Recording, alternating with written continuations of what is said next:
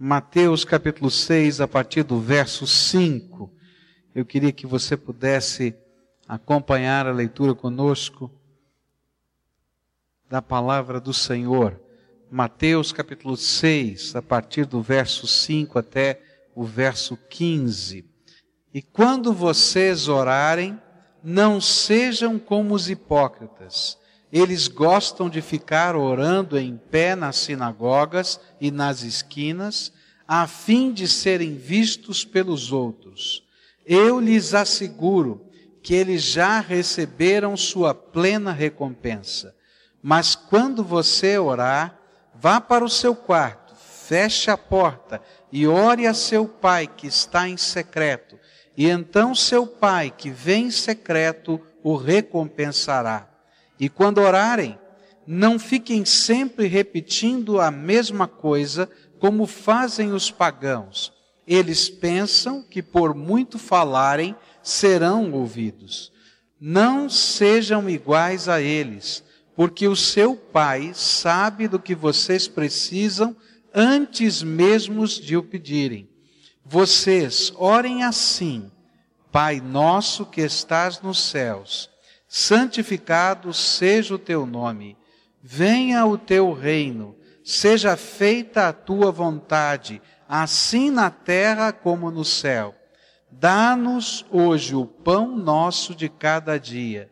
Perdoa as nossas dívidas, assim como perdoamos aos nossos devedores. E não nos deixes cair em tentação, mas livra-nos do mal, porque teu é o reino, o poder e a glória para sempre. Amém. Pois se perdoarem as ofensas uns dos outros, o Pai Celestial também lhes perdoará. Mas se não perdoarem uns aos outros, o Pai Celestial não lhes perdoará as ofensas. Nós temos estudado esse trecho da palavra de Deus sobre a ótica daquilo que aparece lá em Lucas 11, verso 1, onde Lucas nos diz o contexto.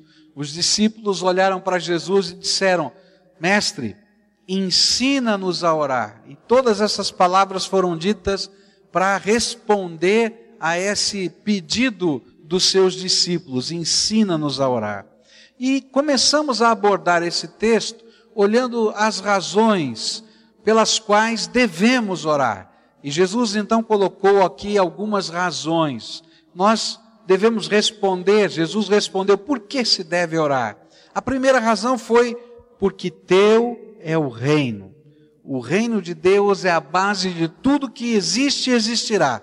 E ele representa o propósito eterno do nosso Senhor. Ele está no controle. Ele é o rei. E se ele é o rei e tudo que existe está na palma das suas mãos, tolo sou eu de não orar, não é verdade? A segunda razão que é, Jesus nos colocou, ele não apenas tem o controle, tem o propósito, tem o plano eterno para todas as coisas, mas Jesus disse que de Deus era o poder. Ele não somente tinha um plano, um propósito, uma intenção, mas todo o poder no céu e na terra estão nas mãos de Deus. E é Ele que ouve as nossas orações. Então, tolo sou eu, se não orar. Mas a palavra de Deus vai nos dar uma terceira razão. Jesus disse que deveríamos orar porque de Deus é a glória. É uma expressão do Antigo Testamento que representa cabou, né? Cabod significa o peso. E era uma maneira lá no Oriente deles entenderem a expressão visível da grandeza de um dignatário. Então, naquele tempo, se fazia uma balança, se colocava de um lado, o rei se sentava no seu aniversário, na, num prato da balança, e as pessoas iam dando presentes em ouro, pedras preciosas, até o momento em que a balança igualava. E aquilo dizia, é a glória do nosso rei. Algo visível algo concreto que represente a grandeza, a dignidade, a força, a majestade de alguém. E quando isso é colocado em termos de Deus, significa que Deus se manifesta de maneiras visíveis, de maneiras tremendas, que impactam a nossa vida. E isso que impacta a nossa vida é a glória de Deus. Alguma coisa perceptiva, alguma coisa concreta em que Deus revela a sua presença entre nós. E aí Jesus disse: Olha, vocês devem orar, porque a glória pertence a Deus. E é Ele que pode marcar a tua vida com a sua presença. Tolo sou eu, se não sei, se não busco a Deus em oração. Mas a quarta coisa que eu quero começar a estudar tem a ver com aquilo que está no finalzinho do nosso texto, onde Jesus disse, né? Porque teu é o poder, não é? Teu é o reino, o poder e a glória para sempre. Amém. O que Jesus estava tentando dizer é que a quarta razão por que devemos orar é porque Deus é eterno. De Deus e pertence a Ele e tem a ver com a natureza dele a eternidade. A eternidade pertence a Deus. É interessante que nós, humanos, criados por Deus, não temos problema de imaginar a eternidade futura. Se a gente falar em eterno de hoje para frente, ninguém aqui tem qualquer problema de, de lógica para entender isso, não é? Agora, se eu falar da eternidade para trás, dá nó na nossa cabeça. Não é assim que funciona? Sabe por quê? Porque você é um ser criado. Criado pelo Deus Todo-Poderoso e Eterno. E você não consegue entender algo que não tenha sido criado, porque faz parte da sua natureza ser criatura. Mas Deus é o Deus Todo-Poderoso que existiu, sempre existiu, existe hoje e vai continuar existindo. E é alguma coisa tão fora do nosso contexto que parece que a nossa cabeça não consegue conter esta grandeza e essa infinitude de Deus. Mas quando nós estamos orando, e quando nós buscamos esse Deus e a presença dEle e a glória dEle marca a nossa vida, Deus começa a nos ajudar a pensar, a planejar, a dirigir a nossa vida à luz da eternidade. Começam a mudar os paradigmas da nossa vida. Os planos, os propósitos, os parâmetros, as marcas. E nós começamos a ter uma percepção diferente da vida porque começamos a ser impregnados da visão eterna de Deus. E as coisas começam a ter uma perspectiva diferente em nós por causa da visão eterna de Deus que não nos é natural. Uma das histórias infantis que eu gostava, e eu me lembro que eu ouvia nos disquinhos, né? Você lembra desse negócio? É do tempo do disco ainda? Vai chegar o dia que a gente vai dizer, né? Olha, você lembra do disco compacto? Que é isso? É coisa de museu, né? Mas, gente, eu tinha um disquinho daquele lá que contava história, tá? E eu gostava de uma história, era a história da cigarra e da formiga. Então lá aquela história ia se falando que as formiguinhas estavam trabalhando e trabalhando, e era a época da primavera e do verão, e elas trabalhavam e trabalhavam, e a cigarra fazia o quê? Cantava, ficava lá o tempo todo cantando e tal. E acho que pensava assim: puxa vida, essas formiguinhas não fazem nada a não ser trabalhar, trabalhar, trabalhar.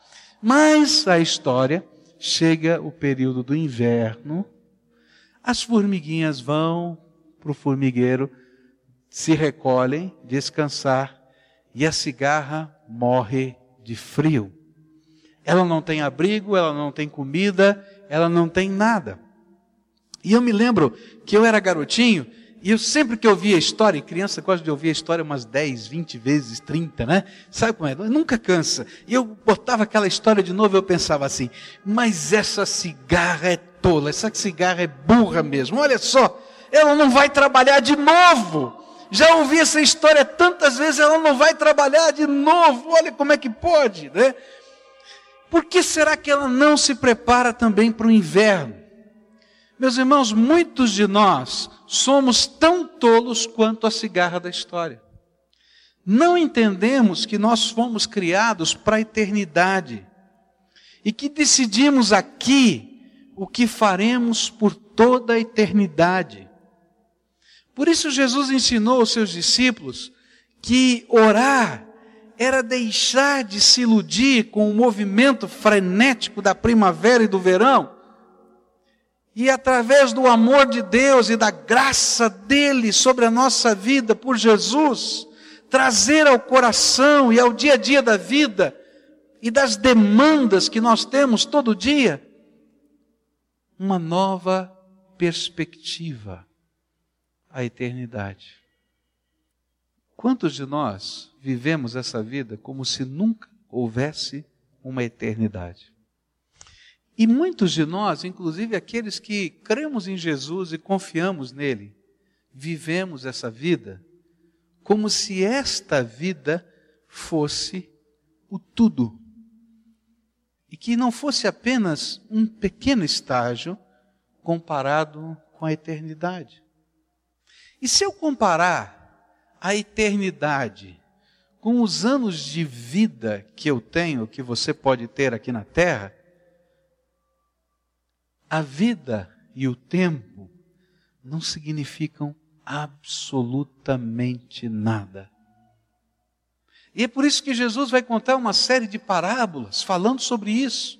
Ele conta a parábola de um homem que estava construindo os seus celeiros, lembram disso?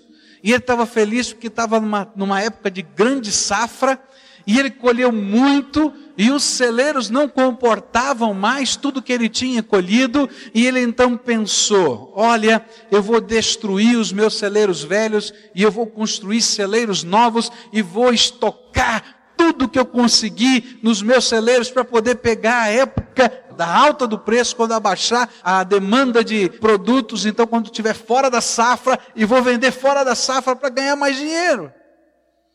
E aí Jesus fala uma coisa estranha, porque aquilo que esse homem falou, do ponto de vista do tempo, estava correto, perfeito. Mas aos olhos da eternidade não tinha sentido. E aí então Jesus diz assim: louco, porque esta noite te pedirão a tua alma. De que valem estes celeiros? Meus irmãos, nós vivemos num tempo, num contexto Estamos sendo pressionados de tantas maneiras, você lá no seu trabalho, você na sua casa, você nos seus estudos, de tantas maneiras, e nós estamos tentando responder às demandas do tempo, às demandas dessa época, os, as solicitações do agora. E às vezes nós não entendemos que estamos vivendo e construindo hoje a nossa eternidade. E não vivemos então esta vida na perspectiva da eternidade. Mas quando nós oramos, meus irmãos, isso muda. A nossa perspectiva muda. E nós entendemos que estamos com os pés firmes aqui no chão, percebendo a realidade, andando, tomando decisões, comprando e fazendo, mas eu estou aqui de passagem. Eu sou um peregrino nessa terra. A minha cidadania não é brasileira, é celestial. Temporariamente é brasileira, mas é celestial. O meu passaporte, verdinho, por enquanto, mas vai ter a cor do passaporte eterno. Nem sei qual é essa cor. Porque eu estou de passagem. Eu sou um peregrino. É interessante o pensamento do peregrino, daquele que é nômade, aquele que está só de passagem. Ele não está preocupado nas coisas que ele vai construir no meio do deserto. Ele está preocupado na sua mobilidade, na sua capacidade de andar mais rápido, de carregar menos peso. E meus irmãos, muitos de nós estamos parados na eternidade, porque estamos carregando peso demais no tempo e não há lugar para Deus na nossa vida. Mas quando a gente começa a orar, esse paradigma se muda e mesmo quando vem batalhas, lutas, sofrimentos, dificuldades, a nossa perspectiva muda. Olha só o que Paulo vai dizer em 2 Coríntios capítulo 4, versículos 16 em diante. Por isso, não desanimamos, embora exteriormente estejamos a desgastar-nos, interiormente estamos sendo renovados dia após dia, pois os nossos sofrimentos leves e momentâneos estão produzindo para nós uma glória eterna que pesa mais do que todos eles.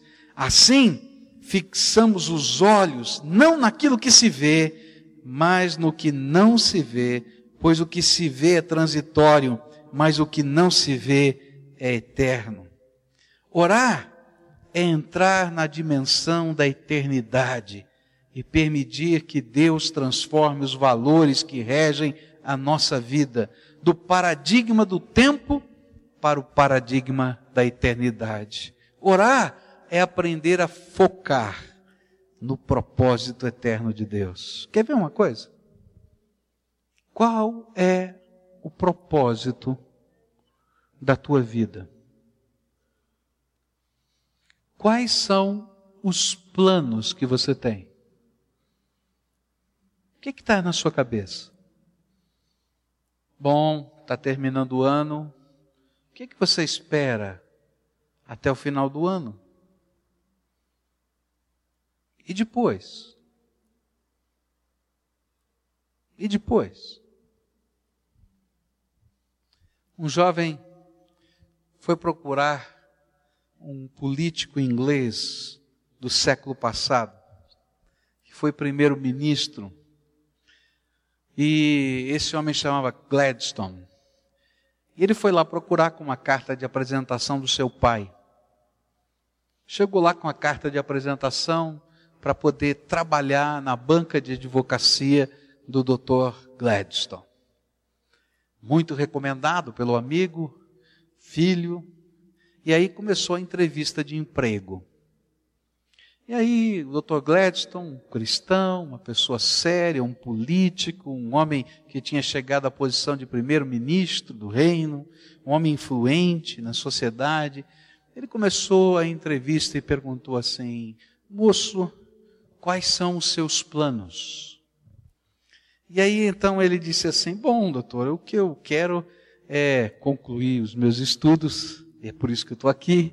Eu tenho que fazer um estágio junto com um advogado experiente. Eu gostaria muito de fazer o estágio com o senhor. Isso, muito bem, que bom. E depois? Aí ele disse: Bom, depois, né, de estar tá formado, de ter o meu título, de ter estagiado com o senhor, afinal de contas, né, esse escritório é tão especial, eu gostaria muito de ser contratado como um dos advogados desse escritório. Ah, muito bem.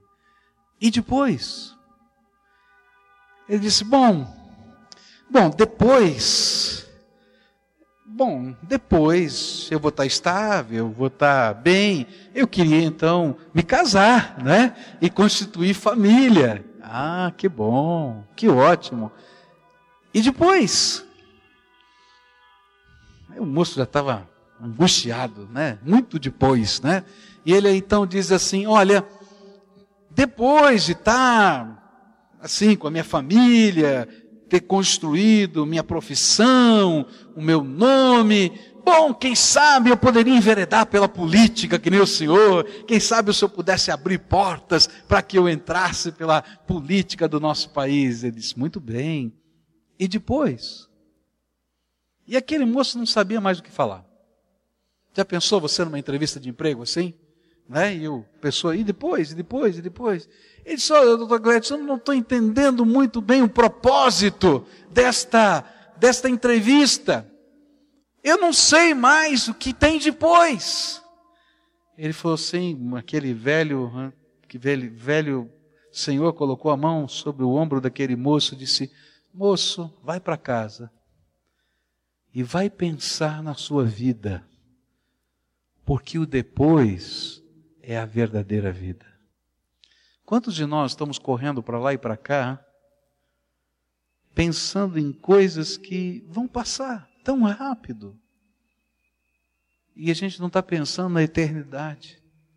Mas quando eu dobro meus joelhos na presença do Senhor em oração, Deus muda os paradigmas. E ele começa a mostrar o propósito eterno da minha vida, o propósito eterno daquilo que está acontecendo hoje. Deus tem um propósito eterno para aquele estudo que você está fazendo na faculdade. Você sabia disso? Deus tem um propósito eterno para a tua família.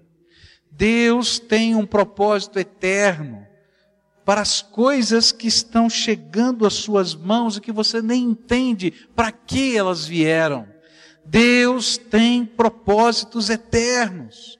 E quando nós oramos, Deus nos revela os seus propósitos eternos. E começam estas coisas do tempo terem sentido para nós na eternidade.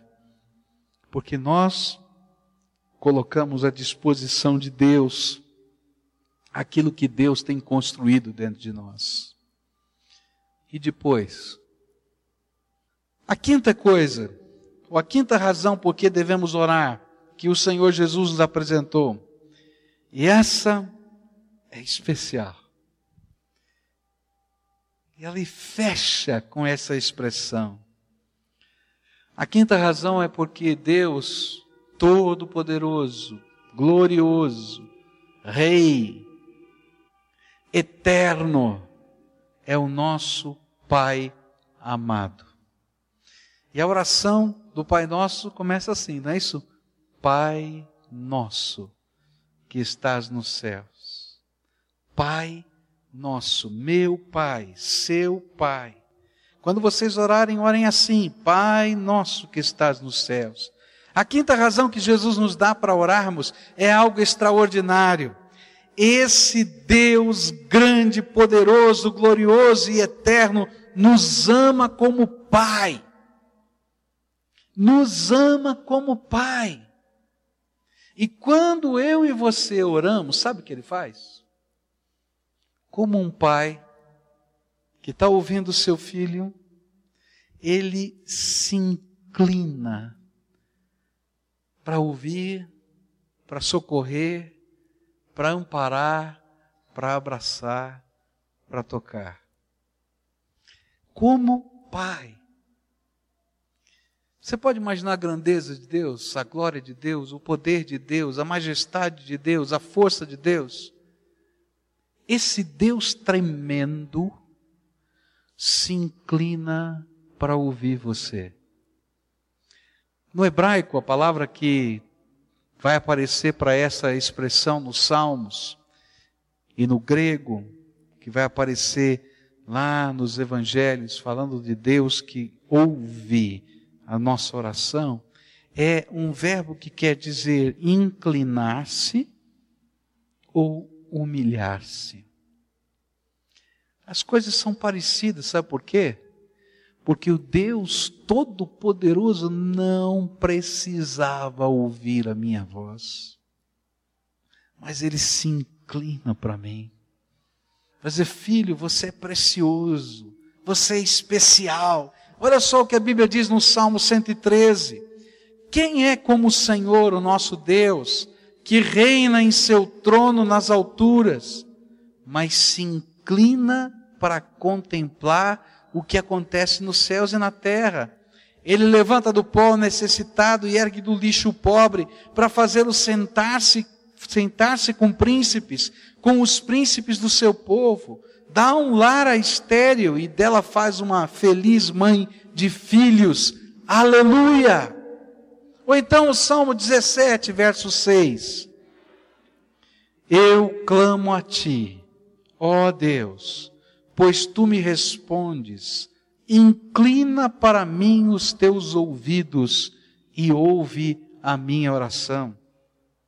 Enquanto os poderosos da terra não nos dão atenção, o Todo-Poderoso do universo amorosamente se inclina para nós.